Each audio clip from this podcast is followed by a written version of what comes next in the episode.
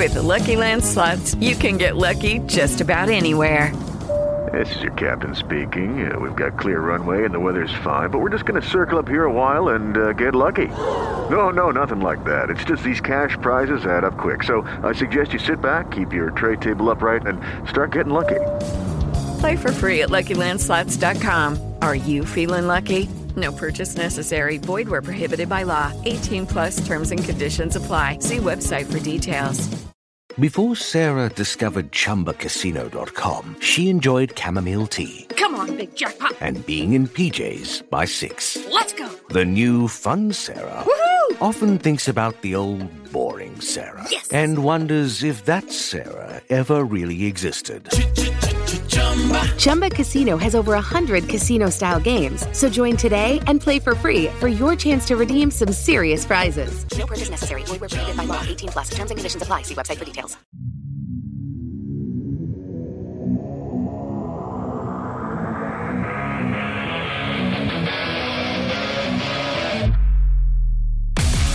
Welcome to Mike Drop, the podcast where relevancy is irrelevant and we don't give a shit about your feelings.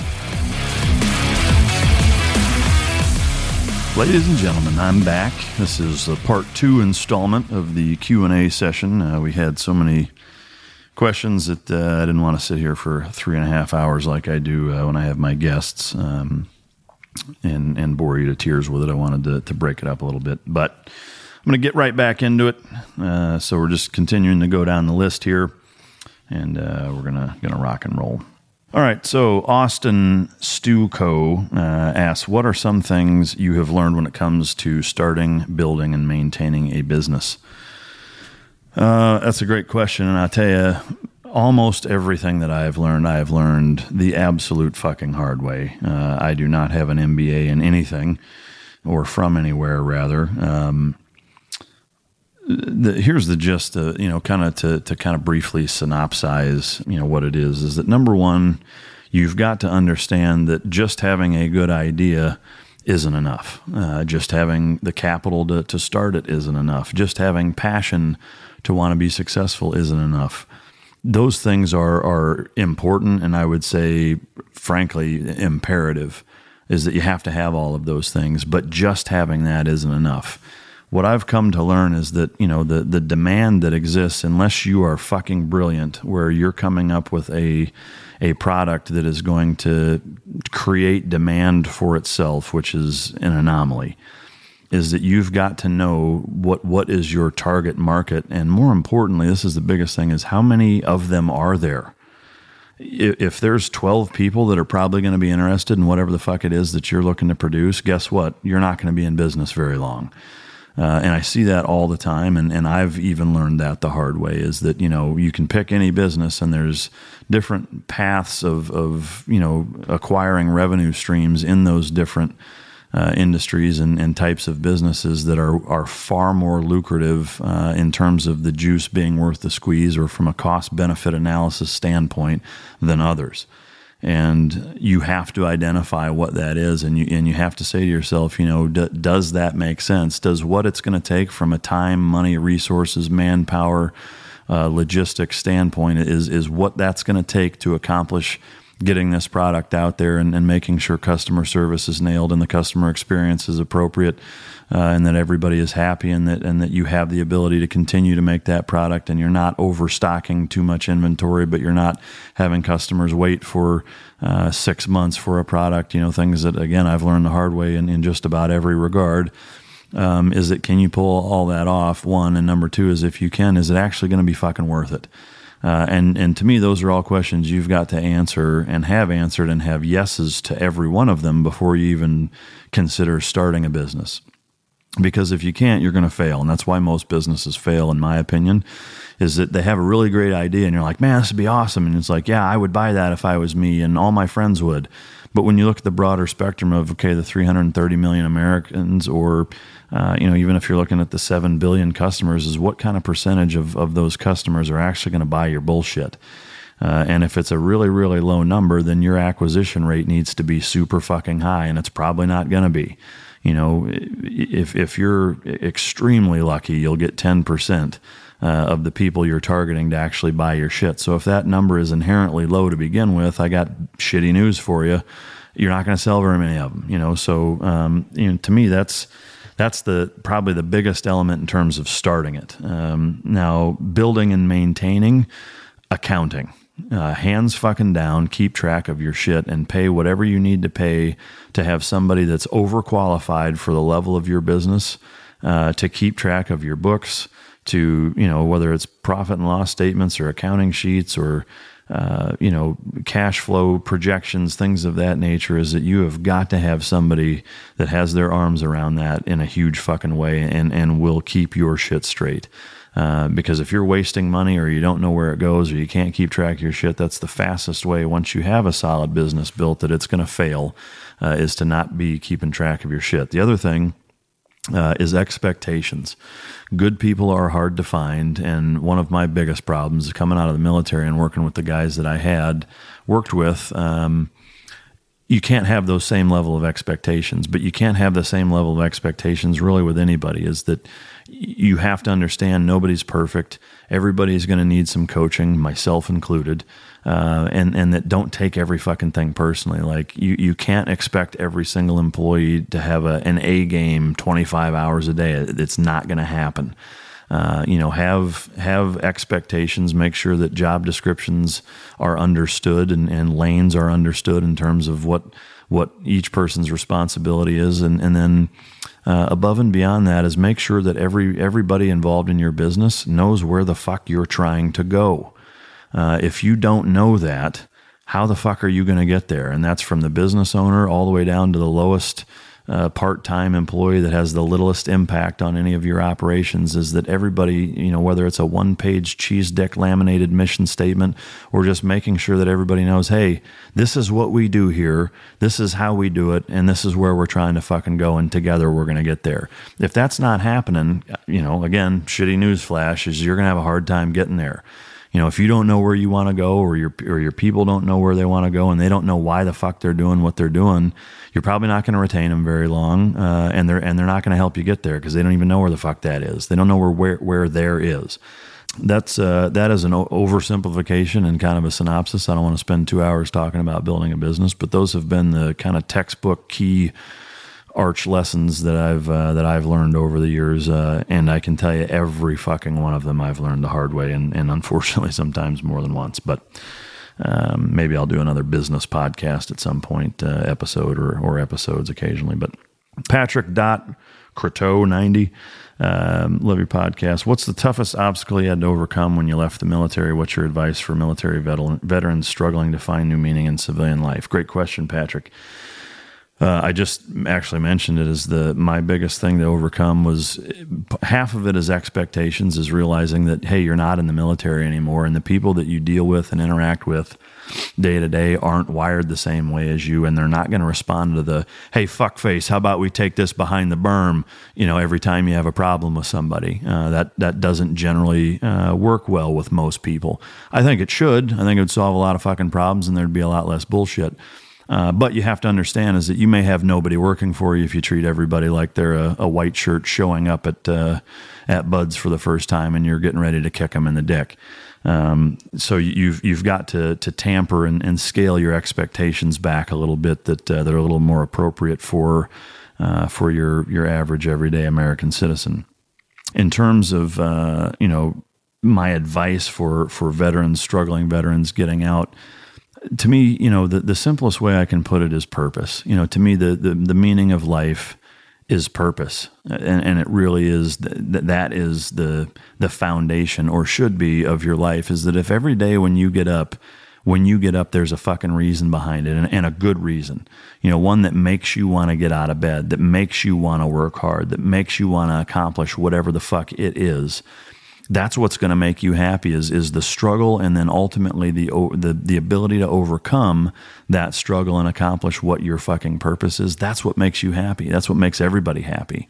Um, you know because and and the reason I can tell you that that's a fact is that, that you know that is why there there are homeless people that are the happiest sons of bitches you've ever met and there are people with four billion dollars in their bank account that are the most miserable fucking wretches you've ever come across in your life, and that are total dicks because it's not money and cars and houses and other shit that's going to make you happy. Now, let- let's flip the realism table over for a second and, and that if you are in, in a position where you, you have purpose and it's making you successful and you're making a good living, then yes, ha- having those extra resources is going to, to it's going to make it easier to be happy and be more purposeful. Don't get that twisted. Is that we all want to be able to to go on vacations and, and buy nice shit and, and have fun and, and be able to go out to dinner when we want and things like that. But that is empty if there's nothing driving that other than just the sake of collecting shit and being wealthy, because that, that isn't going to make you happy. But you know, so so find something that you're purpose driven about, and then figure out a way to be financially successful in doing so. To me, that is that's the secret to life. Uh, Vander dot the dot German Shepherd favorite optic during your time in theater: ACOG, Aimpoint, EOTech. None of the above.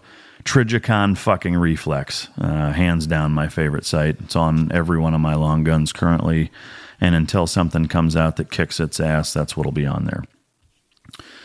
All right, so Alan Moore, 15. Um, you're not the only one. I've gotten a, a bunch of these questions. Hey, Mike, do you care to share any thoughts about Brandon Webb, SOFREP, and the helmet cam footage fallout? All right, I've had a ton of people ask me both about Brandon, about SOFREP, about this footage stuff. Um, here's my take on the footage. Actually, here's my take on, you know, in terms of my relationship with Brandon, et cetera. I, I'm not here you know, to talk about people that are in, in my life personally or otherwise. Um, all I'm going to say is that uh, I, I, am not affiliated with him in, in any fashion whatsoever. Uh, that that's all I'm going to say about it. On the footage, uh, the fallout from the footage, um, a lot of people have asked me my take on it. My take on it is very simply that, you know, in terms of the First Amendment, is, is what was published, um, was it legal? Yes, it was. And again, that's the free speech thing. Do I think it was right? No, I don't. Uh, in my opinion, footage like that, that should not be up to news outlets to determine, um, you know, whether or not it should be posted. Uh, I just don't. Uh, no, I don't think they should go to jail for it or be or be forced to take it down. Just like you know, I don't think you can mandate fucking manners. Um, you know, you, you can't make it against the law to be an asshole. Um, and I don't think you should try, frankly, um, because it's impossible. But, you know, to me, 100%, that should be up to the family. If the family uh, and everybody's family who's involved in that video says, you know what, yes, we want this to be public and we want this organization to, to put it out there, then that's their call. And it, it should remain their call, not just in this case, but in every one of them. Uh, that's that's how I see that. Uh, again, shouldn't be illegal, but in, if it's me, I think it should be up to the family. Um, that's all I'm going to say on it. All right, biscuit and the bean says, since you ask all your guests this question, I like to know what your defining moment was. When you wanted to, when did you know you wanted to be a SEAL, and that you wanted to work with working dogs for a living?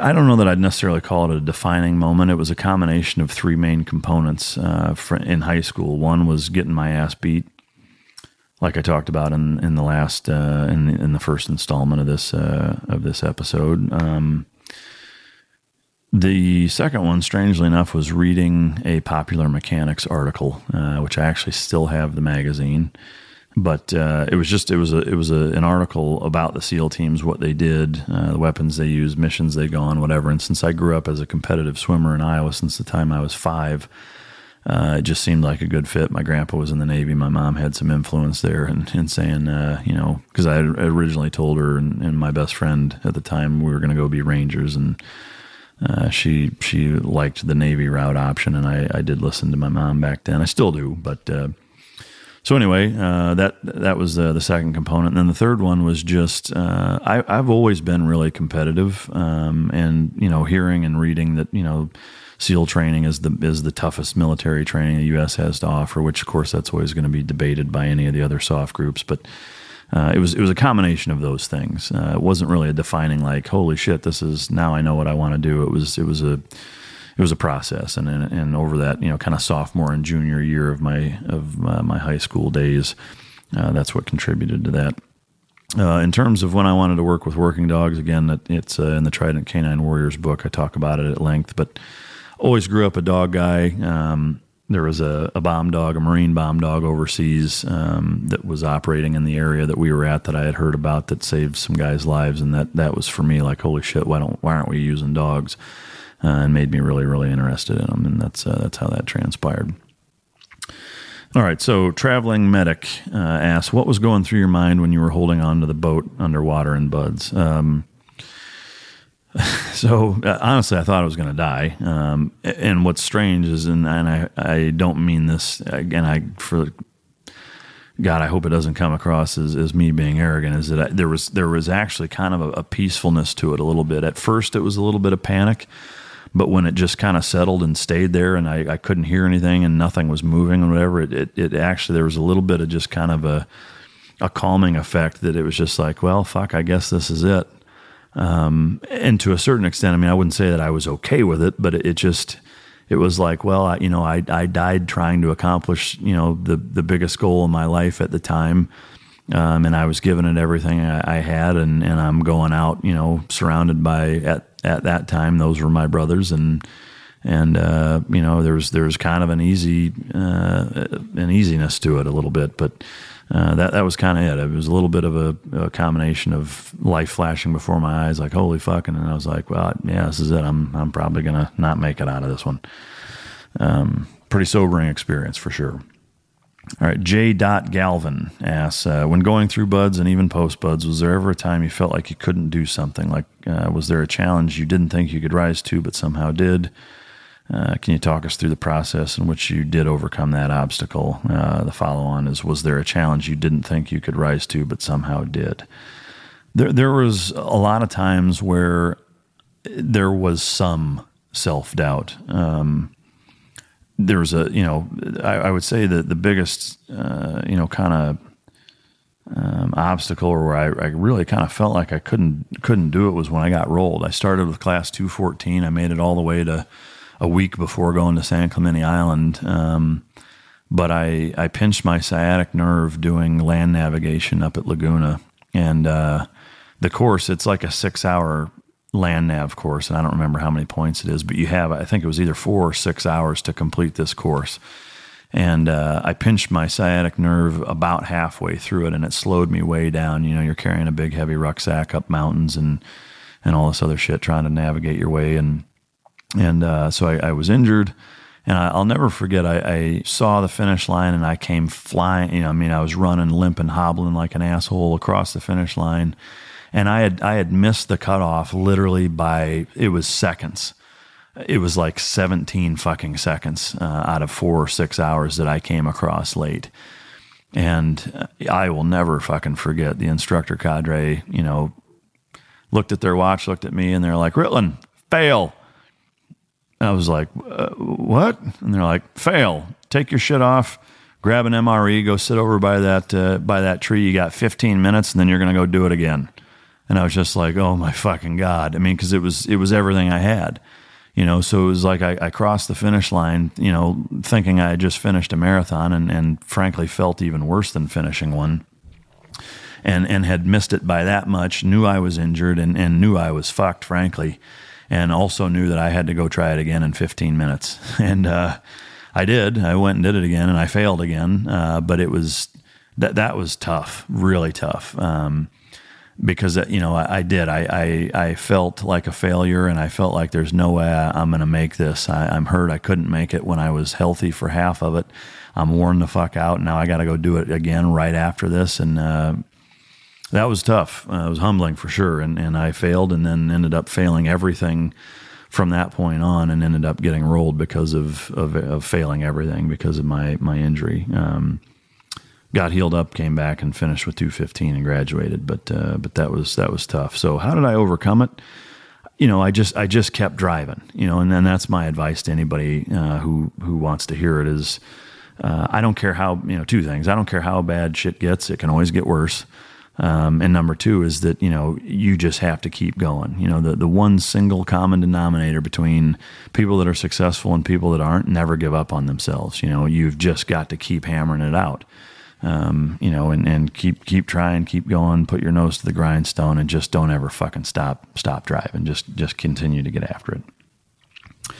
Gypsy underscore love 89. Uh, funniest nicknames you had or heard how they got them. Thanks for the show. Um, I'm just going to talk about my nickname. Um, there's, I would say, almost every team guy and people that I've worked with have some funny ass nicknames, but as to not uh, divulge that and who they are, uh, my nickname, and it started uh, in the SEAL qualification training or SEAL, SEAL tactical training, which is what it was called back when when I went through. Back in my day, it was Mikey Big Balls. Uh, I don't have exceptionally large testicles, uh, and I'm damn sure not the bravest guy in the platoon. I don't know why the fuck they called me that. I think it just had a ring to it, and people thought it was funny. But uh, yeah, Mikey Big Balls was my, or just Big Balls was my uh, nickname, and in the platoons, and uh, it just kind of stuck. There's still a handful of guys that to this day that when I answer the phone, that's the first thing I fucking hear is big balls. Uh, it's kind of kind of ridiculous, but uh, that's that's all I'm going to share on it. Zachary Bolware asks favorite concealed carry holster for your Glocks. Uh, it kind of depends on which which one I'm carrying, but I would say overwhelmingly uh, the G code uh, holsters. G code. Um, they're uh, synthetic or Kydex rather, and they've got like this kind of felt type material that they're coated in uh, that just makes it really comfortable and absorbs sweat, which I know is kind of nasty, but that's the reality of it. Um, they're just yeah, they're comfortable. They've got a nice big fat clip that's easy to to put inside the waist or to take it out fast, uh, but good retention. And uh, yeah, they're just just nice holsters. And I think I think it's a former Marine owns the company if I'm not mistaken, but good uh, good shit. All right, Bailey R. Hoff. Uh, what kind of training uh, do you think one should be doing before BUD/S? Uh, the biggest thing is is more running than most people think. I think CrossFit is good. I would I would do more of the body weight type exercises and not focus quite so much on on the heavy lifts. Uh, do some, but uh, you need body to weight strength uh, or body to weight ratio strength. Moving your own body weight around, pulling up obstacle course, body weight squats, lunges, buddy carries. You know, you're going to have to be moving your own weight around a lot. So do a lot of that. Uh, and also do way more running than you think you need to. You're going to run six miles a day just to eat food. Uh, it's a mile uh, away. The chow hall's a mile away, so a mile a mile there, a mile back, three times a day, uh, just at a minimum. So just be smart about it. Don't show up with stress fractures and, and your lower body all hammered to shit. Uh, be be a little little careful about it. A. Kappelman asks, Have you or any of your SEAL brethren had any shared experiences with the Coast Guard? A lot of motherfuckers here that legitimately believe the U.S. Coast Guard is not a military branch. We need clarification brought to the people from Mike Drop. Fucking puddle pirates. What? no, of course the Coast Guard is a branch. Uh, they play an integral role in in the security of our country and uh, and provide an enormous uh, capability that way. Um, I, I absolutely have respect for them. Uh, we all like to fuck with one another. You know, I mean, the Marines, oh, it's the fucking men's, it's Department of the, the Navy, oh, it's the men's department, or, you know, Air Forces, you know, five star hotels and, you know, whatever. I mean, we all fuck with each other. At the end of the day, yes, it's a, it's a legitimate branch, at least in my opinion. And uh, and I got got mad respect for them for the puddle pirates out there. I love you guys and and ladies. Who we kidding? Uh, Caitlin two two three nine zero. What are your current goals and future goals professionally for the Warrior Dog Foundation? Great question. For me, it's to continue to be a resource for uh, any military or police uh, or you know federal, state, local law enforcement, customs, border patrol, you name it. Any any working service dog that has served this country uh, if they need to be uh, rehomed to avoid being euthanized after their service, I want to continue to to provide and be a resource for that. Number one, number two is to grow in that capacity and capability to be able to uh, maybe have an East Coast uh, branch and a West Coast branch.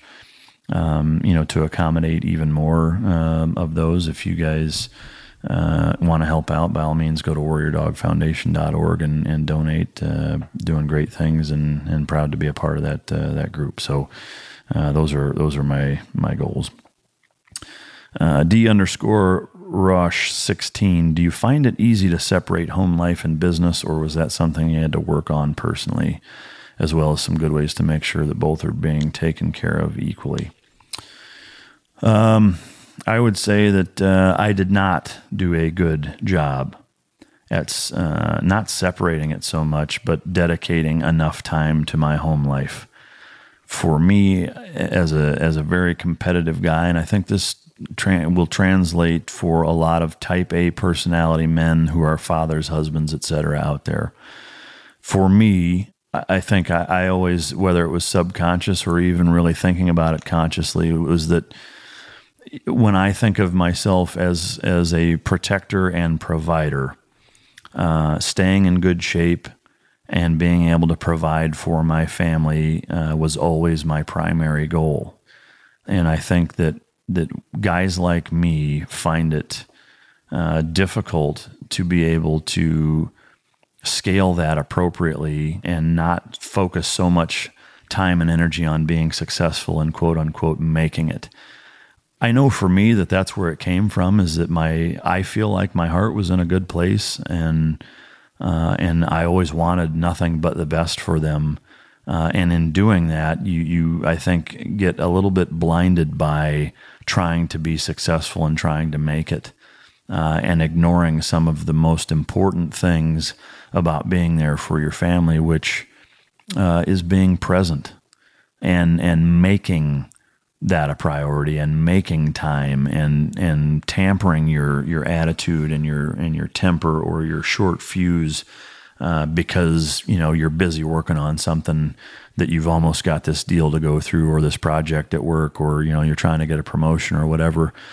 You know i'm not going to sit here and say blow that shit off and just be a family man and fuck everything else. No because you you do have to be a provider and and that is not easy you know when people are depending on you for um, for resources and and money and uh, and the ability to provide like you you should and need to take that fucking serious. But you can't take it so serious to where everything else fails. And that is a a dicey fucking rope to walk uh, one that I don't think I did an adequate uh, job with frankly. And um, uh, and have paid for it you know um, but again, I don't I don't want to sit here and have fucking regrets. I, I learn from from everything that hasn't gone exactly how I wanted it to go, and uh, and I take those lessons into the future and make goddamn sure that that doesn't continue to happen.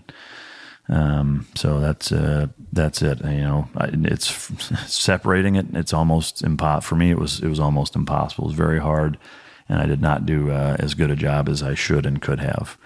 Um, and that's that would be my advice: is that uh, make it make it work. You know, satisfy the the the priority of, of having to to ensure that you can provide, uh, but also satisfy the the relationships that you have to make sure are there and, and good and wholesome and fed, uh, so that uh, so that they don't suffer. Because ultimately, if they're not there, then what's the fucking point? So uh, you know, make time, get up earlier, and and uh, figure it out. All right. Western Massacre uh, asks Mike, first off, much respect for your service. My question is this I'm a liberal Democrat. Sorry to hear that. But I'm also pro gun. That's fucking twisted. Odd, I know. Uh, I agree wholeheartedly that gun control is pointless. However, I'm struggling with the notion of teachers carrying. How do you feel is the best way to help prevent school shootings? There's another question or two on school shootings, but first off, you sound confused, uh, Western Massacre. But um, you know the to me the kind of the the gist of it is that there isn't a single point answer. Uh, Andy Stumpf and I talked about this on our podcast on the Fourth of July. If you haven't listened, I encourage you to check it out. But uh, you know, ultimately, the schools have to take accountability because it's their school. You know, and every one of them is going to be different in terms of how big they are, what their resources are, their budgets, etc. Uh, how do we prevent them? I I think, and this is a a long game solution, but I think it starts at home. Um, you know, you can't ignore the fact that you know guns are are actually the hardest to get a hold of now and, and I know plenty of liberal assholes out there would start laughing and want to jump right in and fucking interrupt me and argue that it's too easy to get guns and shit. Here's the reality, folks, is that from from the time our country started until now, it's it's progressively gotten harder and harder and more regulated to get weapons. Yet shit like that it happens with more and more frequency. So I, you know, to me, that's not the fucking answer. Obviously, I actually think that that's part of the problem is that there's a, a stigma attached, and that most people that I know who are are are fanatically anti-gun have never fucking shot one you know and so to me that, that I, I, think there's a stigma attached and, and that there's a, a, lot of misunderstandings. And so more people need to know you know what they're really like and what they're how they're used and, and, things of that nature is that you know even 30 40 years ago kids had guns in in, in their cars at, in school parking lots and and uh, you know in certain parts of the country had hunting rifles you know on on rifle racks in, in their fucking truck windows um, it, it's not an issue of things being too easy to get a hold of or not. It's it, to mean to me, it's it's a simple fact of that. You know, p- too too many kids are fucking bored, where they, they don't have enough responsibility, and they have parents that are that are helicoptering them and, and making trying to make environments that are impossible for them to learn the hard way. To me, you've you've got to be scaled in your approach and have the the amount of stress and and danger. Uh, you know that they're surrounded by be appropriate and to where they're not going to um, you know, push the envelope too hard. But just like with everything else, is how do you build confidence? Well, you you go through things that are hard and overcome them. How do you learn how to not hurt yourself with kitchen knives and power tools and shit? I mean, those aren't aren't locked up. Kids could kill each other with with pills and with Drano and with fucking you know uh, power drills and and kitchen knives and shit. Um, you know, those are right there. They're readily accessible. They're taught not to fuck with them, or if they're going to handle them, how to do it safely that's step one. Number, and then the, the other part is that you know kids are too bored. Uh, you know they're they're uh, they they have too much free time to to sit around and get fucking depressed over things they've got no business being depressed about. In my opinion, put them to fucking work. You know, I don't care if it's moving one pile of gravel from one side of your yard to the other side of the yard and then moving the fucking thing back.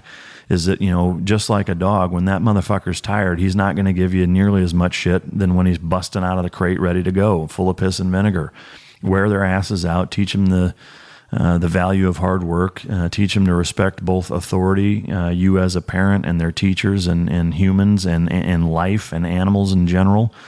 And then, last but not least, um, feed them properly. You know, when a when a kid is developing and their and their brains and their central nervous system are, are growing, Cheetos and a fucking uh, Capri Sun is not a lunch.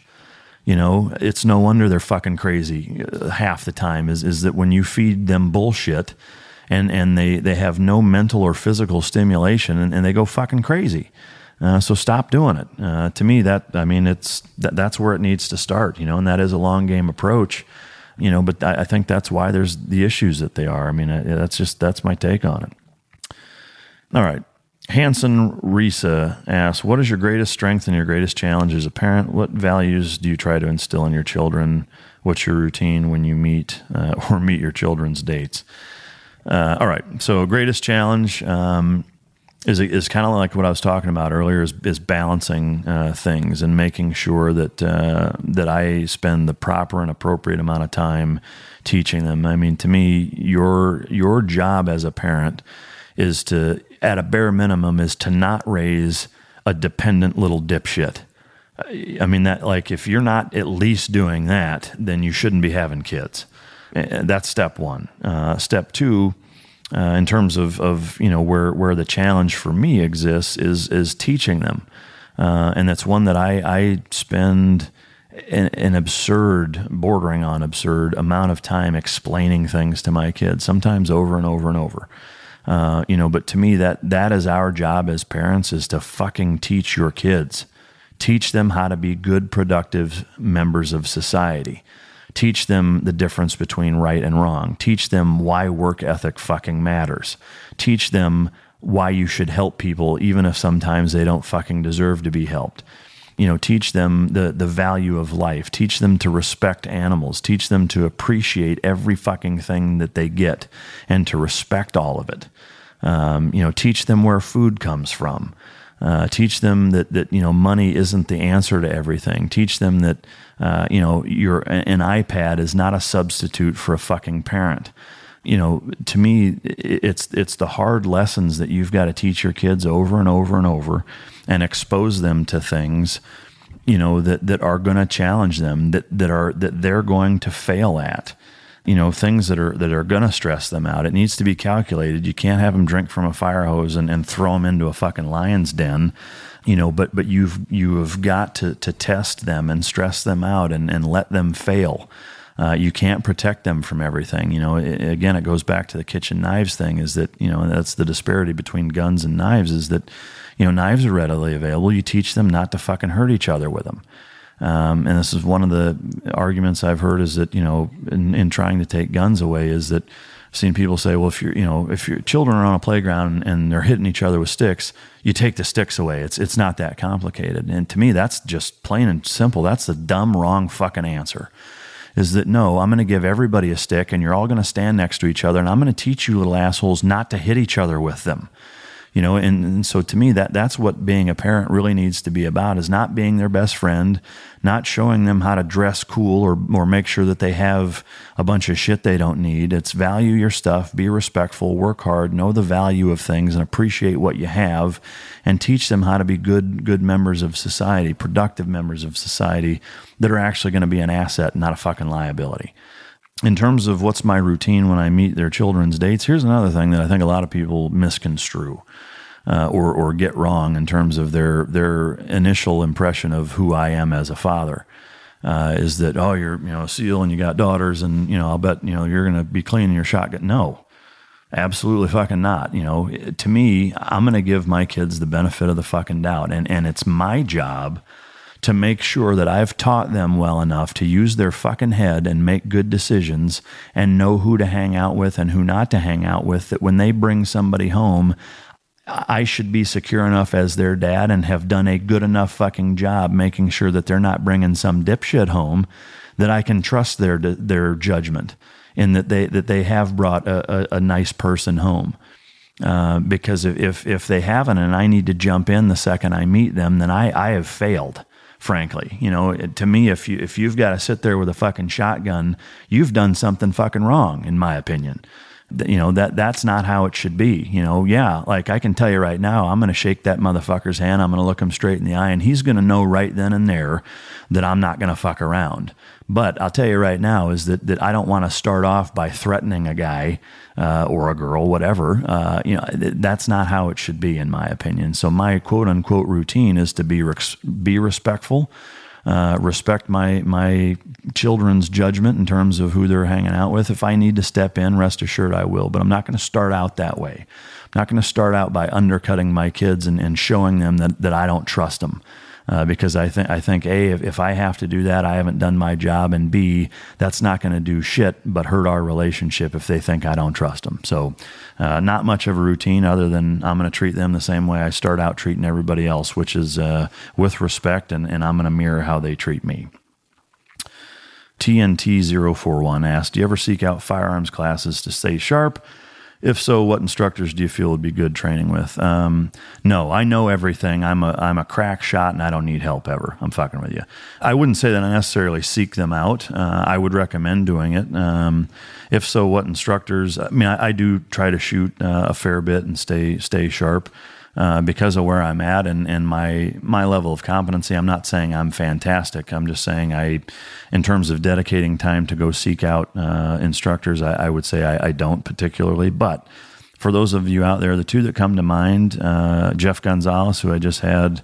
Uh, with Trident Concepts down in Austin, fantastic resource, and then Matt Clear with ASDS, uh, active shooter defense school uh, out in California, which why the fuck he still lives out there in that in that state trying to shoot and teach classes is beyond me. Uh, hats off to you, Matt. But uh, both those those guys are really good resources for uh, for learning how to shoot, uh, not just you know teaching you how to hit paper, but good practical application with concealed carry type classes and, and, and realistic training scenarios. Both very very good instructors.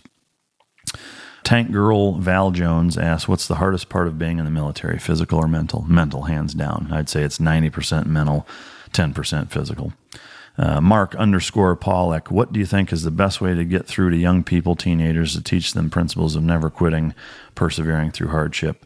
Um, to me, unquestionably, it's it's kind of like what I was talking about with kids. Is um, in gen or generally speaking, is that number one is you've got to show them you can't be a do as I say, not as I do parent and sit on your fat ass on the couch and expect them to go run uh, cross country and kick ass, and you just stand there screaming like the like the fat soccer mom from the side. Like if you're doing that, fuck you, frankly, because you're not teaching your kid anything other than to fucking despise you. So you need to get out there, and when you're tired, get off your ass and finish the job. When you when you feel a little discouraged, let them know you're discouraged. Let them see you be discouraged, and then get off your ass and fucking persevere. You have got to set that example because if you don't, I don't give a shit what you say. Is they're gonna they're gonna cut through that bullshit. Anybody who's a parent knows that kids will see through your bullshit real quick past the age of about six. Uh, you're not fooling them. Uh, you know, so you've got to you've got to be the example uh, for them that you want to instill in them. That's first and foremost. And then number two is just like I was saying earlier, is you you've got to be able to to it's got to be appropriate and, and graduated and scaled properly, but you've got to let them fail. You've got to challenge them. You've got to let them have to figure out things the hard way and, and work for things and and show them how to do it. Help them when they need help, but don't coddle them and hold their hand and, and do everything for them. And that is a finesse piece. There's there's a nuance there that, that can be a, that can be challenging, and you're not always going to get it right. There's times where you, you gave it to them too easy, or there's times where maybe you're a little too hard on them. God knows I have been. Um, you know, but that needs to be in the forefront of your mind. Number one, be the example. Number two, challenge them, let them fail, and and, and teach them how to earn shit the hard way. Uh, Gregor underscore way three twenty two underscore. It's a lot of underscores. Gregor. How did your parents feel react when you enlisted? Uh, they threw a party, uh, bought me luggage. No, I'm kidding. Uh, they were nervous, uh, but proud. Um, my parents have always been you know, way better than me uh, as parents. I, I, I, wish I was half the fucking parents my parents are uh, and were to us four kids growing up. They were always that perfect mix of being supportive you know, telling you when, you know, hey, is this really the best idea? Uh, but, you know, my parents, I mean, and to this day, I mean, when I got out of the Navy and, and did corporate America for a short stint and then launched a dog business, I had a lot of people say, you're out of your fucking mind. Dreams don't put food on the table. You're not going to make it. You're being irresponsible as a, as a father, as a husband. They were never that way. Never they always, you know, hey, you've always, you know, done what you've always picked your path. We've always supported it, and now's not any different. They did that with BUD/S. They've always done that, uh, and I love my parents. I mean, they they've really set the fucking bar way higher than I can even try to jump and grab at this point. Um, you know, but yeah, I mean, they, they were very supportive, very proud, nervous, but uh, but ultimately, we're we're glad that I did, and, and have always been supportive that way. Uh, Mitch Caruso, 18. Uh, Mike, what is your morning routine? Um, I, I, don't. I know I talked about this in my health and fitness podcast, so I'll synopsize it for those of you that didn't listen. Uh, if you didn't, choke yourself and then go listen to it. Anyway, the, the gist of it is, I get up, I drink uh, usually about 20 ounces of water, uh, bone broth with uh, some CBD oil in it, coffee with MCT oil, and collagen powder uh, or the collagen powder I'll put in the bone broth. It just depends. And then I write. Uh, I don't write like I'm not a fucking warrior poet like uh, like some people are. I, but I, by write, I mean I write shit down that's relevant for the day, kind of panda planner style. A little bit of gratitude, a little bit of hey, this is what I need to focus on today. Make sure all my shit's in order, and then uh, and then get after it. Uh, go right into answering emails. I try not to be too active right out of the gate. Uh, that may surprise people. My body doesn't work exceptionally well first thing in the morning. So I like to to drink my breakfast with uh, nutrient dense drinks and not not eat and get bloated and whatever. Uh, try to stick to just good healthy fat and not a ton of carbohydrates, and then just rock and roll from there. And then as the day goes on, I get you know whatever is on the schedule I, I handle, and then I usually work out either late morning, midday, early afternoon, generally sometime in there. Uh, and that's uh, that's kind of the the gist. Jerona Wood, uh, my kid's ready to graduate Navy boot. Uh, he's got a SEAL contract. I'd like to surprise him once a month or so. Looking back, what are the top 10 items you wished you had going through training? I'm going to throw you for a loop, Jerona Wood. Don't get that motherfucker anything. Uh, don't surprise him once a month. Write him a handwritten letter that tells him that you're fucking proud of him. Uh, and make it make it handwritten. Write the whole fucking thing out, uh, and that you're thinking about him, and that you support what he's doing, don't buy him a fucking thing. If he graduates, get him something cool, a graduation gift. Top 10 items I wished I had is a good fucking attitude. Uh, and I did have a good fucking attitude. Help him with his good attitude by telling him that uh, that you're thinking of him from home and, and supporting him. He doesn't need shit, uh, and that's not going to help him out any. Uh, Steve Rigby 13. Do you follow a specific workout plan and you make it up as you go? Largely, I make it up as I go. I would say I use CrossFit style principles. but not enough to to knock out the WOD off the as prescribed off the website. Uh, I do a mixture of just trying to trying to mix it up, be be functionally aware of, of the movements that I'm doing. Uh, sometimes I go heavier on the on the cardiovascular component. Sometimes I go heavier lifting. Uh, that's uh, generally how how I do it. And I even the workouts that I'm I just started posting and I'm going to start to post. I I generally make those up as I go, uh, or I may write it out ahead of time and then adjust it a little bit while I'm going through it, depending on how it's working out for me. But uh, I'm I'm very fly by the seat of my fucking pants. I don't, and I'm using air quotes program. Uh, like a lot of people do. I'm not a programmer. Um, I'm a get the fuck out there and do something and figure it figure it out and, and make it happen uh, as I go. But that's how I do it. JF Stop uh, have you worked with the Polish Grom? What's your opinion? Uh, yes, and they're fucking awesome. Uh, we took down the uh, oil rigs with those guys back at the kickoff of the uh, Iraq War in the in the Arabian Gulf, and uh, those guys are fucking pipe hitters. Love those dudes. Sassy Sasha nine one eight throwing religion out the door. How is your spiritual life? Do you pray? If you don't have a spiritual life, what do you turn to at your worst? You had to fucking ask me that, Sassy Sasha, didn't you? Um, how is my spiritual life?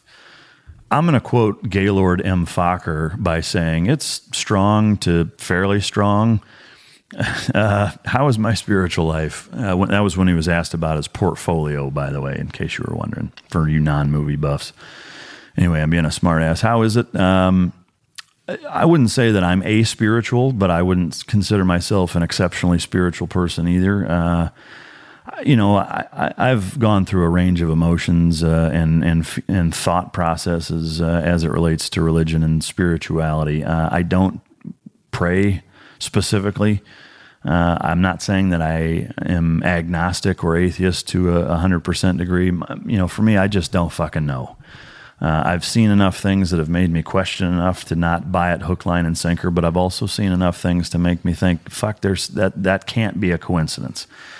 Uh, and so ultimately, I just don't know. Um, and I've never had anybody be able to explain to me unequivocally either that there's for sure nothing or that there's for sure something to sway me enough to get on that fucking bandwagon, frankly. I'm happy to have a spiritual leader come on here and do it because I tell you, I got a million fucking questions for, uh, I mean, for anybody that's willing to shoot the shoot the shit with me about it. In terms of what do I turn to at my worst, um, this is probably going to sound arrogant, I turn to myself first, uh, and then the people that I know, love, trust, and care about second. You know, I I try to fucking fix my own problems, uh, and when I can't, uh, I I rely on my close friends. I don't have a ton of them. Uh, there's a handful of them. I'd rather have four quarters than a hundred pennies. There's a handful of them that I know that if I called them at any time, they would give me whatever advice or whatever thing I needed to the best of their ability, and, and that's kind of who I turn to is is people that I trust. Um, from my perspective, that's more practical, you know, than talking to to an energy or or a spiritual being. I'm not saying they don't exist. I just, for me, that's what works. Is that I, am more of a okay. This is the problem. Here's how I'm going to fucking fix it, and and I try to focus on that because to me that's tangible. That's something I can quantify. That's something that I can I can put in motion and, and actually try to fucking you know take care of business and, and have it have it have an impact. Uh, John underscore Slan. What's your favorite liquor? Favorite grill? Uh, favorite grill depends on what I'm grilling. I'm gonna I'm gonna throw three out there. Um, I love my uh, my Yoder YS 640. It's a it's a pellet smoker. Fucking love that thing for my world famous beef ribs. Uh, Yoder, if you're listening, feel free to send me one of those because uh, they're not fucking cheap.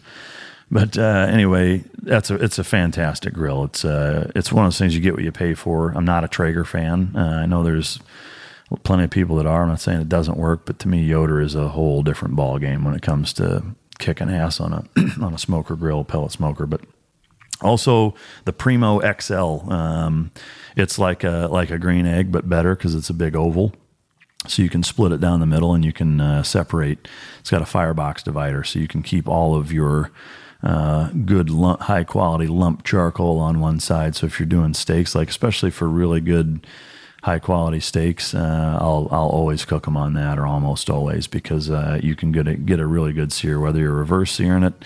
uh, and want to cook it to about internal and then hit a sear at the end or get a good sear and then finish it on the other side in indirect heat works fantastically for that.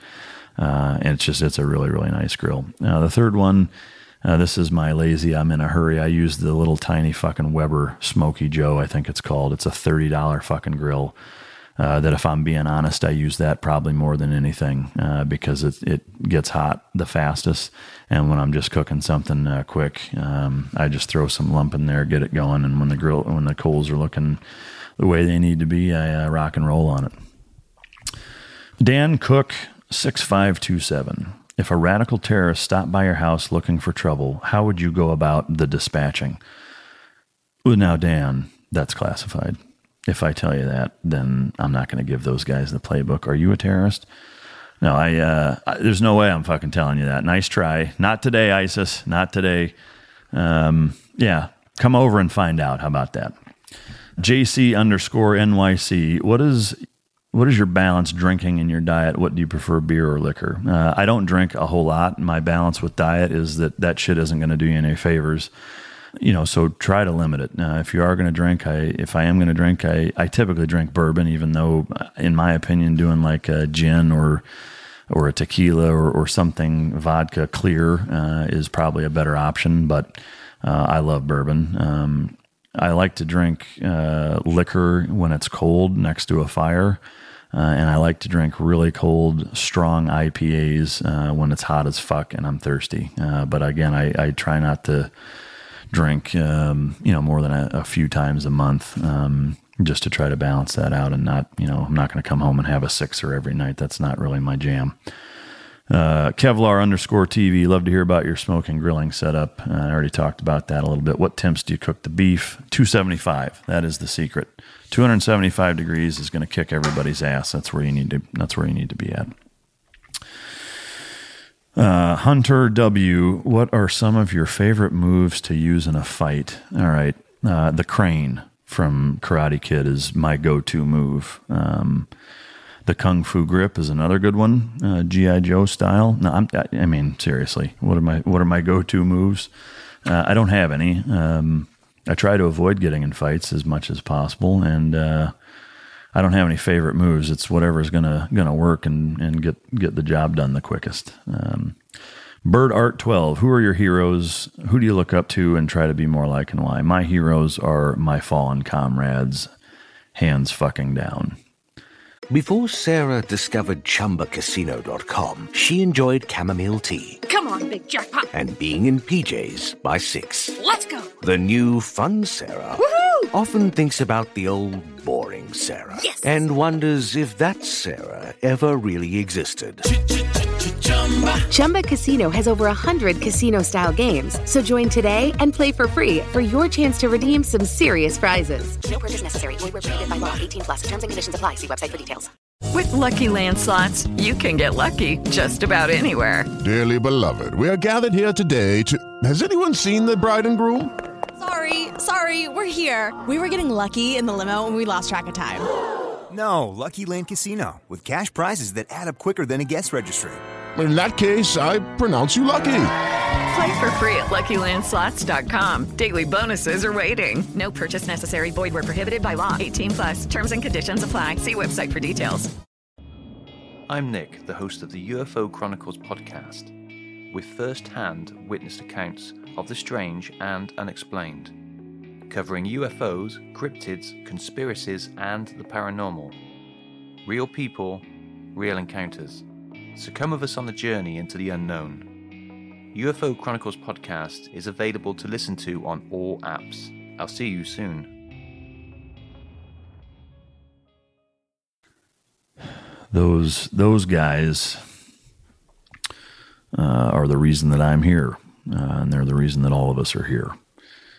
Um, they will always be my heroes: the Glenn Doherty, the Ty Woods, the Jason Freiwald, the Matt Mills, the Dave Scotts, um, the Tom Retzers. These are all guys that I've known, loved, worked with, uh, and been very close to, um, and that are no longer here. Those guys are are what it's all about. Um, if I can accomplish being a fraction of what any of those men were, then I'll consider my life a success. Those are the guys we should all strive to be like.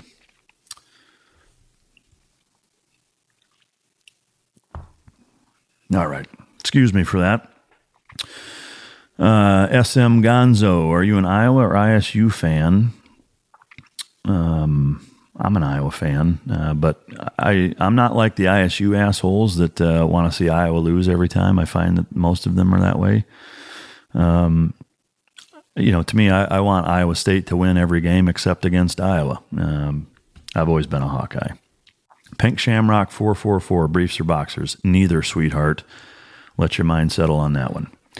Uh, 127 fitness is there a quote or mantra that keeps you focused and or fires you up also how many rest days do you take uh, per week from your pt quote or mantra um, you know there really isn't uh, i don't have like a this too shall pass you know inscribed on my inner thigh uh, that i look to when i'm wait what am i doing uh, no there, there really isn't uh, to me I, I what keeps me focused is my goals uh, I know why I'm why I'm here. Uh, you know, what, whatever I'm doing, it's calculated. Like if I'm in the gym, it's for a reason. So that's what I'm focused on. I that's what fires me up is is being successful, accomplishing my goals, and so that's what keeps me fired up and motivated for that. Uh, how many rest days do I take per week? Probably more than you'd think, uh, three or four. Sometimes two, but uh, you know, I'd say I work out three or four days a week. I mean, but I stay active with you know working with dogs and you know getting in a bite suit and um, you know just things around here just living at kind of a ranch style lifestyle you know being outside and you know doing things is, is a little you stay a little more active than you do living in a fucking subdivision so um, but yeah I mean I take two or three days off a week uh, most weeks sometimes even more than that but uh, Rich LA 44 suggestion barbecue show in the future uh, fuck yes that's in the works with uh, Animal Planet. No, I'm kidding. Why would it be with Animal Planet? It's disgusting. Um, anyway, is there a show in the future? I hope so. Uh, if you know anybody, why don't you make that shit happen? Rich LA 44 suggestion. Uh, Brian Golden 3, what's the best purchase you've made for yourself under $100? Best book or two you've read, uh, piece of conventional advice you disagree with. Uh, let's see, best purchase under a hundred dollars. Every fucking book I've ever bought. Honestly, um, to me, that that I mean, there's so much wisdom out there, um, and again, it's for thousands of years. Um, take advantage of that shit. People that have learned a lot of hard lessons or have been through some amazing things, and have written about it. Fucking read it. Like read. Best book or two you've read. Uh, it, that's impossible to pick. Um, it really is. Uh, there's too many of them. I mentioned the two earlier uh, in the last episode. Uh, meditations and uh, and self reliance. I think uh, are two that if I had to pick, I'd probably pick those two. But I also like the Book of Five Rings is pretty good in terms of bang for your buck. The Sun Tzu Art of War thing, I'm not going to necessarily jump on that bandwagon. Like that has its place, but I think that's more specific uh, and more microscopic than, uh, say, meditations or self reliance is. But what is one piece of conventional advice that you disagree with most strongly? God, I'm glad you asked this question because there is one and I fucking can't stand it. And that is everything happens for a reason. I fucking hate that saying. I absolutely despise when I hear it, and it, and it makes me pissed off when people use that as an excuse as to why something's happening. It's the inshallah uh, you know philosophy in in uh, in the Arab culture of God willing. I, I, don't subscribe to that, not even for a fucking second. Uh, and I don't think everything happens for a reason. Um, and I think you'd be hard pressed to convince some people of some of the things that they go through with that there's a good fucking reason or any reason that that happened. And if there is a reason, I'd like to know what that fucking reason is because I'm probably going to disagree with whatever you think it is because I, I, just I, I hate it. Uh, I think it, it leaves, it's too ambiguous. It leaves too much to the gods. Um, and I just, I, I, don't buy it, you know. Um, I, I, just, I, it fucking drives me nuts. M. Briga one, having worked in high stake team environments, what's the biggest mistake you saw your new guys at a team make? Easy, easy answer to this question. And that is not taking accountability for your fucking actions. I've talked about this uh, before. Um, And uh, that's the biggest. That's the biggest problem for employees, for children, for spouses, business partners, new guys in a team, you name it. When you fuck up, admit that you fucked up. Don't make a reason or an excuse as to why you fucked up that tries to justify it. Learn from it. Don't let it happen again to the best of your ability and move the fuck on. Alexis underscore Machado. If you were to go back in time with the knowledge you have now, what would you have done differently pre BUD/S, during BUD/S, while in the teams? Nothing. Um, I'm happy with where I'm at, and uh, everything I fucked up or learned the hard way taught me a good life lesson, and, uh, and I learned from it. So I would not have done anything different. Scott underscore Flansbaum, uh, HK MP7. I'm surprised SEALs use it. Seems like the round is too small. So the MP7, uh, in my opinion, it's it's because it's similar to an MP5, but instead of shooting a subsonic ri- um, pistol round, it it shoots a round that uh, is going to be a little more effective at uh, punching through body armor. Uh, that would be my guess. Uh, I didn't didn't write the rules on that. That's my take on it. Josh Coles, 24. Uh, what's your opinion on concealed carry? Should I carry it with a round chamber, safety on, off? Any home techniques to practice getting better with concealment? Uh, yes, you should conceal carry. Uh, yes, you should have it round chambered. You should not have a safety on your weapon, in my opinion. That's what the holster is for, and that's what your finger uh, is once it's in your hands. In my opinion, don't conceal carry until you are competent enough to do all of those things. Uh, home techniques, practice getting better. Yes, just practice. Uh, wear normal clothes and see what it looks like. And wear it around. Try drawing, uh, sitting, standing, turning, drawing and turning, things of that nature. Make sure it's unloaded again. Uh, and practice. Practice makes perfect. Uh, the Champ Davis, what do you think the greatest military leadership trait is? Accountability. Um, I mean, to me, it's you'll, you're, you're hearing a theme and it's for a reason. Uh, be accountable. Uh, any military leader that uh, passes the buck and blames other people when, when things are fucked up is uh, is a shitbird, in my opinion, and has no business being a leader. Devin underscore MN. If any, what was your experience like working with SWCC? Again, those guys are great. Sorry for the repetitive question. Skunk Works. Uh, what was the last thing you were wrong about, and what did you learn from it? What was the last thing I was wrong about today? Uh, this week because I'll tell you, I'm wrong more than I'm right. Skunk Works. Uh, what did I learn from it? Whatever I fucked up, how to not fuck it up again. I am wrong all the fucking time. You know, that to me, everybody is fucking wrong on a regular basis. And the people that try to never admit that they're wrong are, are the fucks that are, are really irritating and don't ever grow as an individual because uh, we all mess up. And I'm, I'm probably one of the worst at it. So, um, yeah, Hell on the Trail. If you had to go to war with one horror movie character, such as Jason, Freddy, Aliens, Predator, as an ally, who would you choose and why? Uh, I'm going to have to go with Predator. Uh, Freddy and Jason are a couple of fucking. I mean, they're they're pussies in my opinion by comparison to Alien and Predator, which let's be honest, they're both aliens. But Predator was a bad motherfucker. You know, that was one movie that kind of stuck with me uh, growing up in the '80s. Was was that movie? That was a bad son of a bitch, and he's fucking huge. I mean, he would he could grab Freddy and Jason by their fucking sacks and smash them together and beat beat each other to death with each other. Uh, so I'm I'm gonna go with Predator. Hell on the Trail, ass hottest '80s chick. Cindy Crawford, Christie Brinkley, Ellie Macpherson, Heather Locklear, Olivia Newton-John. I'm going to say none of the above, and I'm going to go with call sign Charlie, Top Gun. I don't, you know, again, growing up in the '80s, I loved that movie, um, and she was a hottie. Yeah, that was that's that's what comes to mind. Uh, L underscore dribbles. Uh, the FOSS 4. Will CBD pop on a drug screen? If you were active duty still, would you be able to consume it without consequence? We get this question all the time. Okay, here's the there's the cover your ass with, you know, there's there's technically and by trace I mean like minimalist trace amounts uh, in there, not enough to really even register, uh, or it's it's so low that it doesn't.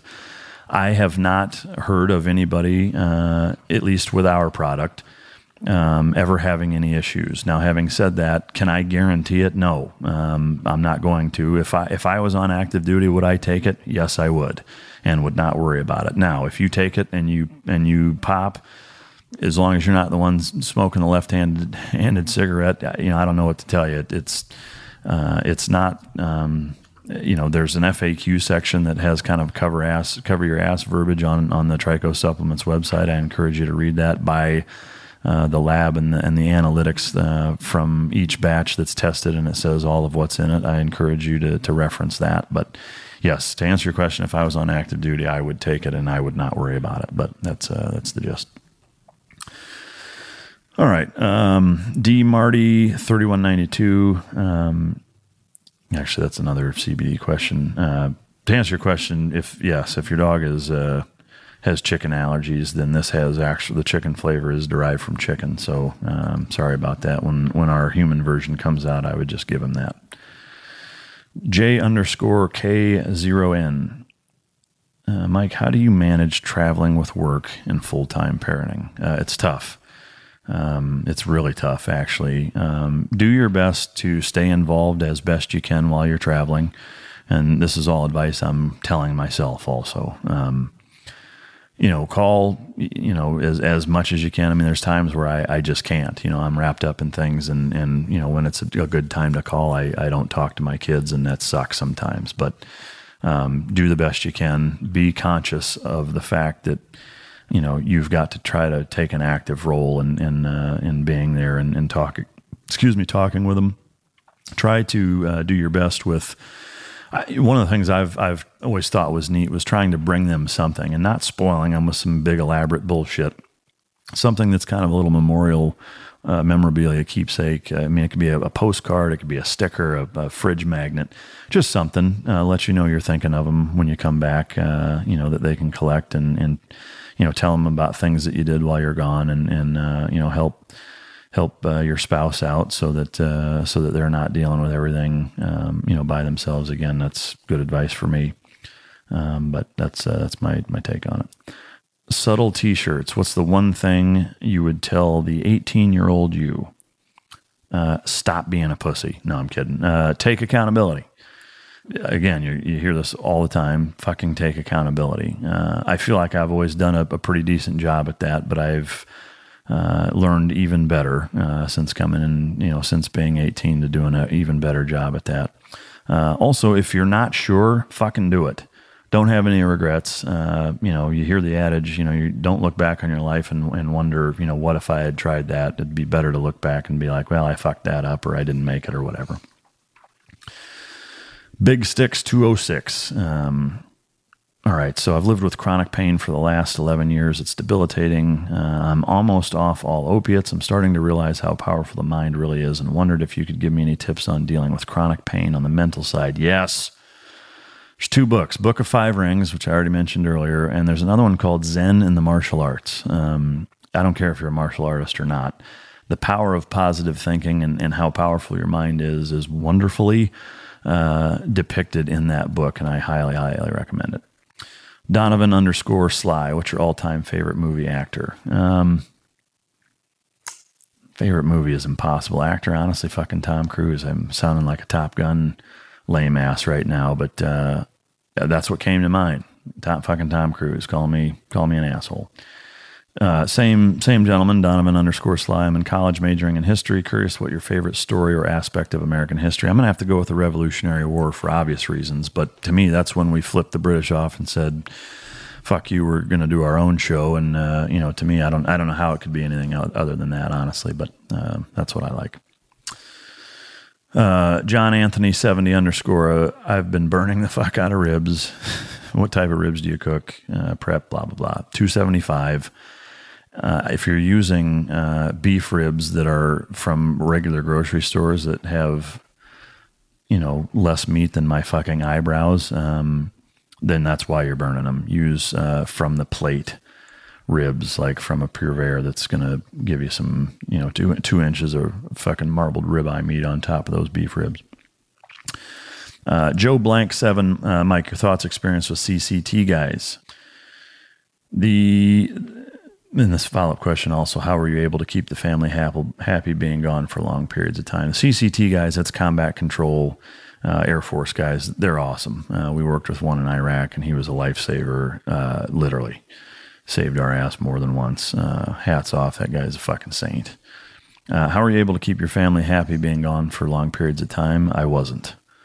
I uh, should have done a better job at that, and that's just the reality of it. That's a tough tough balance to walk. and again, the advice that I've learned the hard way is be more active, be more present, give more of a fuck. I don't care if you think you're giving enough of a fuck, you're probably not, and give more of one. Uh, for East Dot Peterson, do you bow hunt? Uh, if so, what species and where usually? What's your favorite hunting experience? And if you don't, then what's wrong with you? I don't fucking know. You tell me. I don't hunt. I don't bow hunt. Uh, I think it's cool, and I'm I'm respectful as fuck of Cameron Hanes and and the guys that do that. To me, that is fucking hunting, and and that is respectable as shit. Um, so I don't have a species or where I hunt. I don't have a favorite hunting experience because I don't fucking have any. Why I don't hunt uh, is actually very simple. One, I've not really been introduced to it in a way in which it's ever um, suited my fancy. Uh, and number two is that I don't have a problem with it. I just don't see much point in it. Um, I, again, like I'm not saying people shouldn't. Uh, for me personally, it just doesn't do anything for me. I'm not saying that I wouldn't. Uh, I'd like to try bow hunting or at least uh, archery to some extent to see what it's like. But it, um, you know, to me, like with with us living in the country where where I can get the food that I need uh, out doing it, uh, that's that's what I do. Um, I am not naive to where that comes from. I mean, the the the reality is you're killing animals. For those people that say, "Well, I don't hunt because I just go to the store and get it," like motherfucker, that that's less humane frankly. It's not a humanity thing. It's just maybe it's an efficiency thing. Fuck, maybe I'm lazy. I don't know. It's just, uh, you know, my goals are not to be the best hunter I can be. It's, you know, to do what I do with dogs and, and be successful at what I'm being successful at. And, the the dedication that it would take for me to be a competent, good bow hunter, where I was actually able to do it. Like I think it's fucking cool. Don't get me wrong. I'm not at, at a point where where I have the uh, the time or, or or am willing to make the time to accommodate that right now. So uh, that's what's fucking wrong with me, Captain Peterson. Uh, just kidding.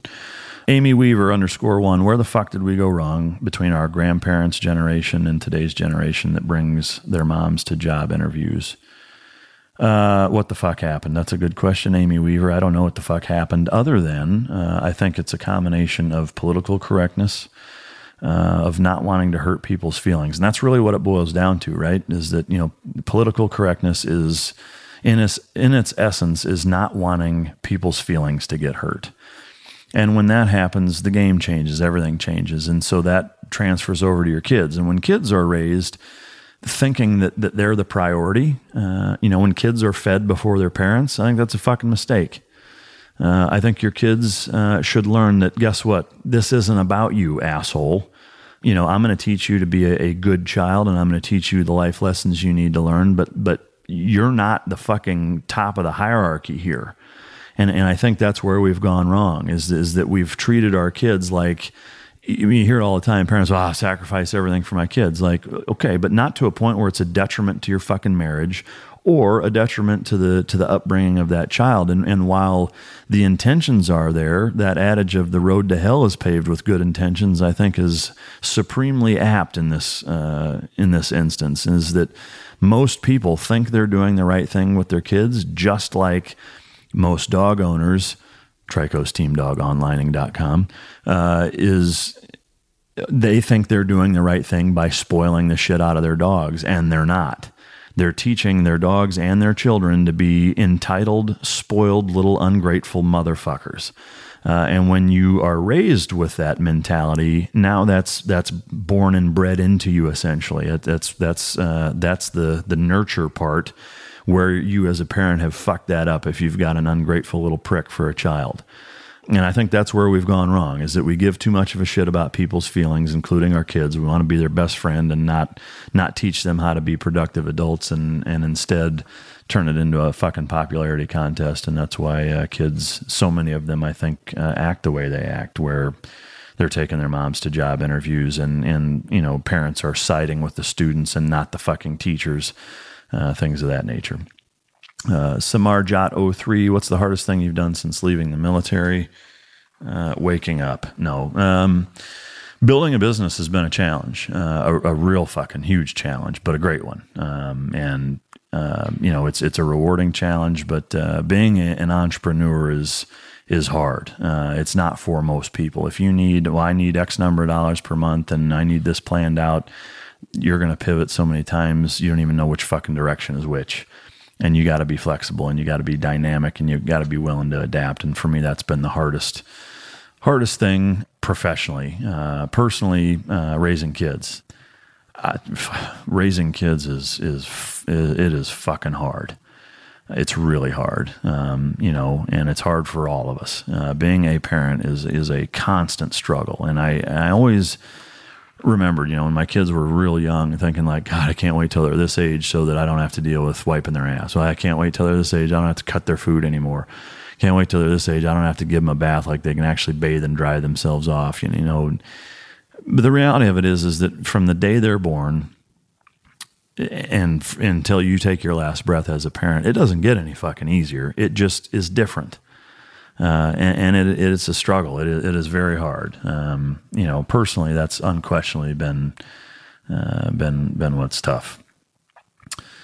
Bird Dart 12 asks uh, if I can share any personal stories about sailors, soldiers that have fallen and died in service. It gives me a good idea of, I think, uh, at some point or occasionally I'll do a kind of a dedication episode where I talk about a couple of guys and tell their stories and, and try to do right by them. So, uh, you know, maybe we'll, we'll look at doing that. Uh, underscore 29. Uh, Mike, how did you find your purpose in life? Um, keep searching. And that's not a smart ass answer is that if, if you don't feel like your life is purposeful, keep searching until you find that. And that's how I did it is that I just, I kept looking until I, I found, you know, I wouldn't call it my calling. It's just what I love and what I feel like I'm, I'm pretty good at. Uh, which is dogs and teaching people how to how to work with dogs uh, and run my mouth on a podcast. Uh, but you know, so th- that's how I found it. Is I just you know try try new things. You're never going to learn or figure out what you like by sitting on your hands and staying comfortable in, in whatever uh, rut you're in in life. So get out there and, and try new shit and, and, figure out what you want to do. Um, D. Real, what's your thoughts on conservative college students' opinions being censored on college campuses? My thoughts on anybody, not just conservative, anybody's thoughts and opinions, uh, student or otherwise, being censored is is irritating again, if it's a business, they have the ability to do what they want. But uh, to me, I, I, don't really consider, even though colleges technically are businesses, they're institutions. Uh, and I think that, that those are the most important and most fragile institutions in our society in terms of uh, balancing this country out and not having it slanted either way. And, and don't get it twisted. I don't think there, you know, if the shoe was on the other foot and they were overwhelmingly conservative and they were slamming liberals, I wouldn't want that either. Um, you know, there needs to be a balance. There needs to be the the yin to the yang. Um, it can't just all be super hardcore right wing people. It can't be all bleeding heart uh, liberal folks either. Um, so I, I, I, don't dig it. Hoss Anderson, tell us more about you on a personal level, family hobbies, uh, sports interests, favorite teams. What do you do in your downtime? Lightning round on who is Mike? Uh, I dig it, Hoss. Um, you know, hobbies, sports, interests, things of that nature. I mean, I'm kind of an open book that way, and I talk about the things where where that's the case. I mean, I love the barbecue. I like to play guitar. I like to shoot. I like to work out. I like to grapple. I like to um, travel. Uh, I love to eat fucking good food, uh, and that's whether it's a Domino's pizza by myself or uh, you know two hundred dollar steak um, and everything in between. What do I read in my downtime? I'll tell you, well, sports interest, favorite teams. I like combatives. I like wrestling. Um, anything where where you know you see perseverance at a at a whole nother level. I, I really like. I love the Olympics. Um, don't have. I'm not going to get into sports teams. I you know who gives a shit honestly. What do you read in your downtime? This is one that uh, you know I like to read things I'm going to get something out of. I'm not a fiction guy, generally speaking. Um, I like to read uh, philosophy books, strategy books, business books, history books, uh, training books in terms of uh, psychology and, and, training theory as it relates to animal behavior. Uh, again, things that I'm going to learn shit from uh, is what I like. How do I relax? I don't even know what that is. No, I'm kidding. Um, I like to go to, to restaurants. I like to travel slash camp. I love um, going to uh, national parks and, and places of uh, exceptional uh, natural beauty and, and uh, taking it in and enjoying it. Um, and uh, I like going to movies too. Yeah. So that's I like sitting by a fire when it's cold. All right, Brian Casesa, how are you so mentally prepared for BUD/S at such a young age? Short answer, I wasn't. I think I was too dumb to quit, too naive, maybe. Um, I, honestly, I think, uh, in all seriousness, I think that's honestly a lot. It's largely genetic. Uh, I don't think it's a nature versus nurture. I think it's both. But to me, there's an element of mental toughness that you either have or you don't. Uh, if if it's there, it can be harnessed and, and built and and fortified and uh, and raised in terms of its stress threshold. But um, I think I was I was uh, very fortunate to have uh, some of that from a genetic aspect, uh, and then again, I had a very good, strong, supportive, healthy family that uh, that was always there for me. Uh, Jay Strick, 2848, CIA is often depicted as untrustworthy and having ulterior motives to the military by the media be it books, movies, etc. That being based on the work you or others know in the SOF community have done uh, with them, how true is this reputation? I'm just going to say one thing. You won't catch me engaging in any business with them. That's all I'll say. Uh, Scott Williams 77. When will Trikos franchises start? Will be starting in, in Canada, uh, possibly. Still working out the uh, issues on on franchises and trying to figure out uh, how to go about that the best way. Uh, but just stay posted. I know I've been saying that. A underscore Hildebrandt, do you have any advice for a graduating college student who is completely unsure of what they want to do, but is a hardworking son of a bitch? Yes, I do. Go serve something other than yourself. Again, whether it's the military, civil service, um, fucking whatever, boys and girls, just go do something. And, and until you figure out what it is that you want to do, uh, put that time to use while you're trying to figure that out in a positive manner by serving uh, above your above yourself. Uh, Rick twelve eighty five. When choking oneself, should the hand position be right over left or left over right? Asking for a friend. Yes. Uh, Triken, if you had to join another branch of service, what would it be and what MOS? Um, Marines 0300. Uh, no, I uh, actually, I mean, there would be some uh, some that would be on the list. Uh, that or uh, honestly, I probably probably the army, um, and probably a chef. Nah, fuck, I don't know. Honestly, um, I, th- there really isn't. Uh, I mean, if I had to join another branch, I'd figure out a way to get back in the Navy. I fucking love the Navy. Um, I'm proud of what I did. I loved what I did, and uh, I wouldn't change it.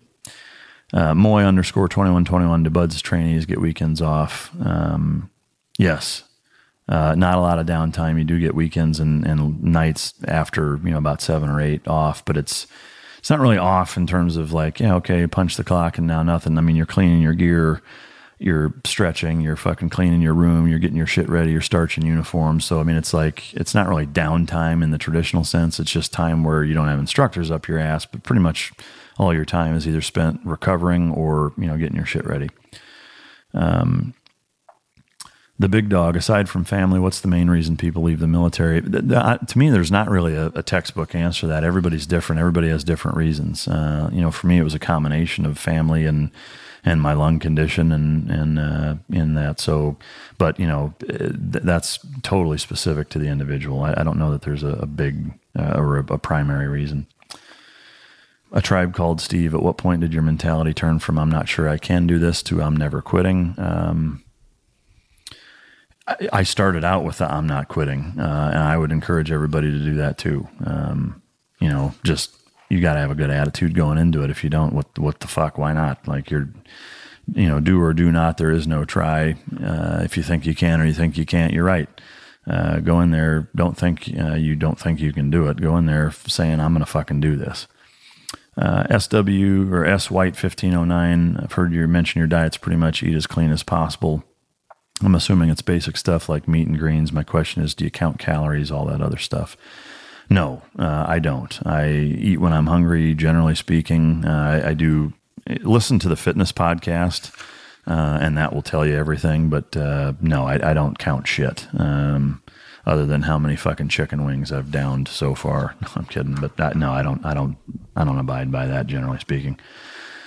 All right. Uh, have I ever uh, TWT Bulls? Um, have you ever tried minimalist footwear? What's your favorite shoes to wear while working dogs all day? No, I don't wear minimalist footwear. Minimalist footwear. Um, I like uh, footwear that's comfortable because I stand all fucking day or a lot of the day. Uh, what do I wear working dogs?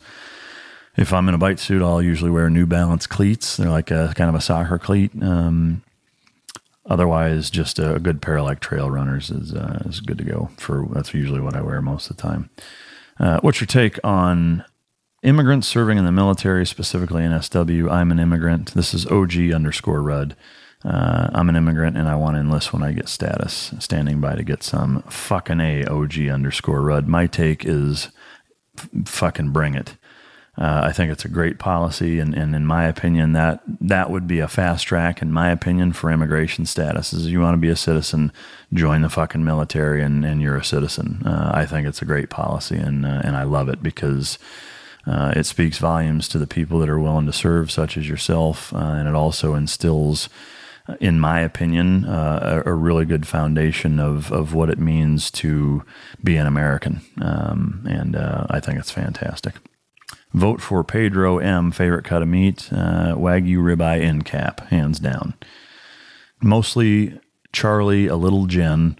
Who did you meet during your time in service that challenged you the most, produced most growth and change, had the most difficult time getting along with? My best friend, or uh, one of my two best friends, Shane uh, I wanted to, we wanted to fight. I wanted to fight him uh, when I first met him. I hated him. Uh, and I'm actually going to bring him on the podcast. Owner of SH9 Edgeworks. Check it out. Makes really good knives.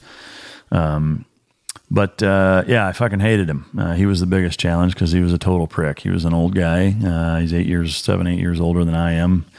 And and we hated each other. We almost fought a couple of times, and then we went. I, we went on a road trip together and became best friends. And that was fucking over 20 years ago, right at 20 years ago. So there you have it.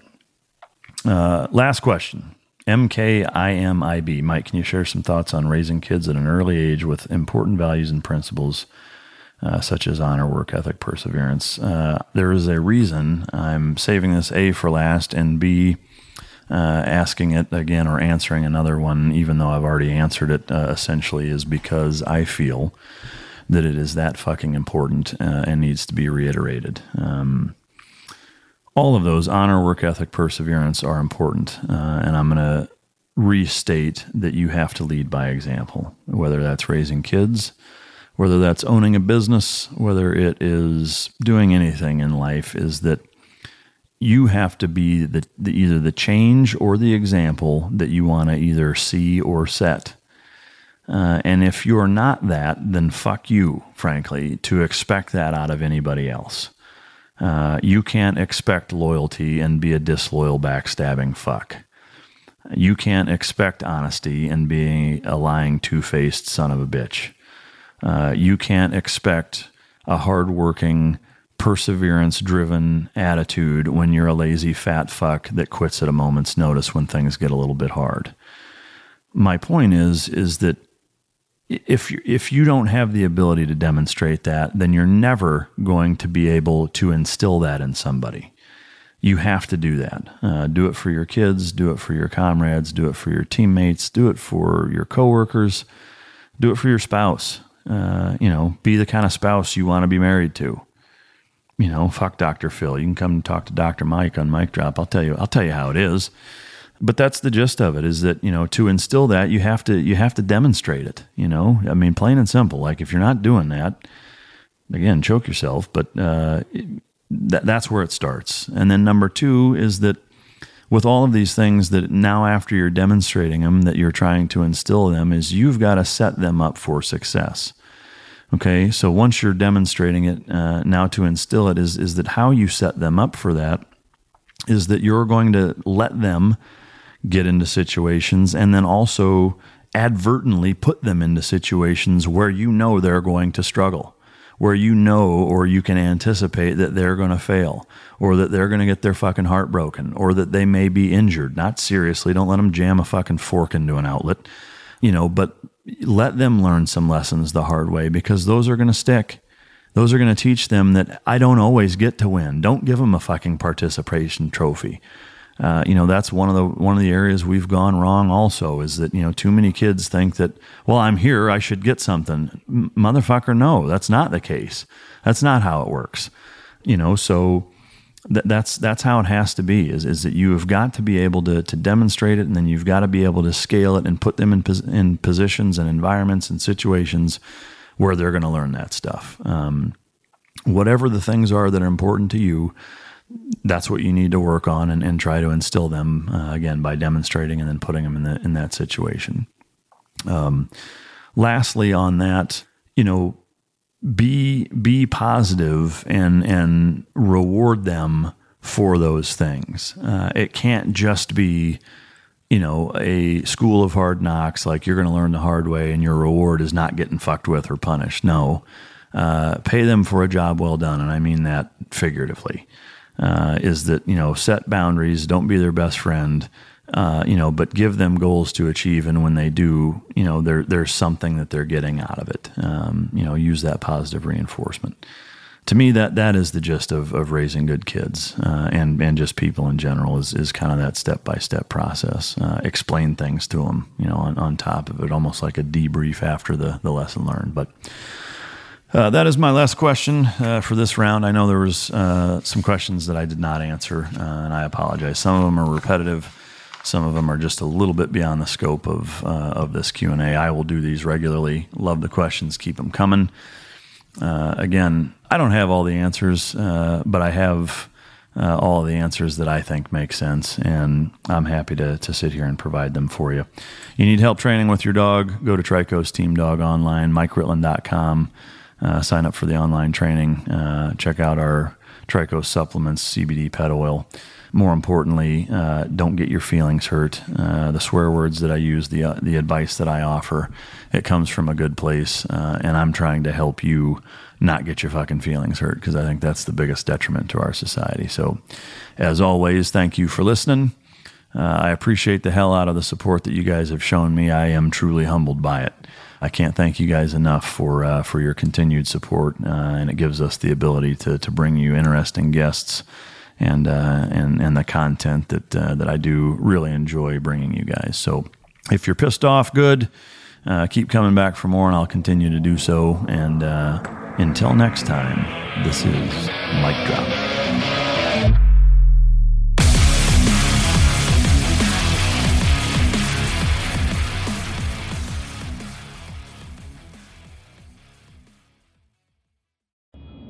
I'm Nick, the host of the UFO Chronicles podcast, with first hand witnessed accounts of the strange and unexplained, covering UFOs, cryptids, conspiracies, and the paranormal.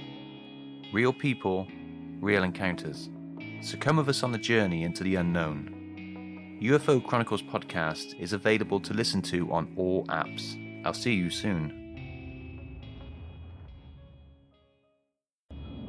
I'm Nick, the host of the UFO Chronicles podcast, with first hand witnessed accounts of the strange and unexplained, covering UFOs, cryptids, conspiracies, and the paranormal. Real people, real encounters. So come with us on the journey into the unknown. UFO Chronicles podcast is available to listen to on all apps. I'll see you soon. The Bigger Pockets portfolio of podcasts are worthy of your investment. We're having a real conversation as real real estate investors. New episodes available every day. It's important to buy where it makes money and not necessarily where you want to travel to. Bigger Pockets, On the Market, Rookie Real Estate, or Money Podcast. The purpose of flipping is to create more cash so then you can reinvest into other types of properties. The Bigger Pockets Podcast on YouTube or wherever you listen.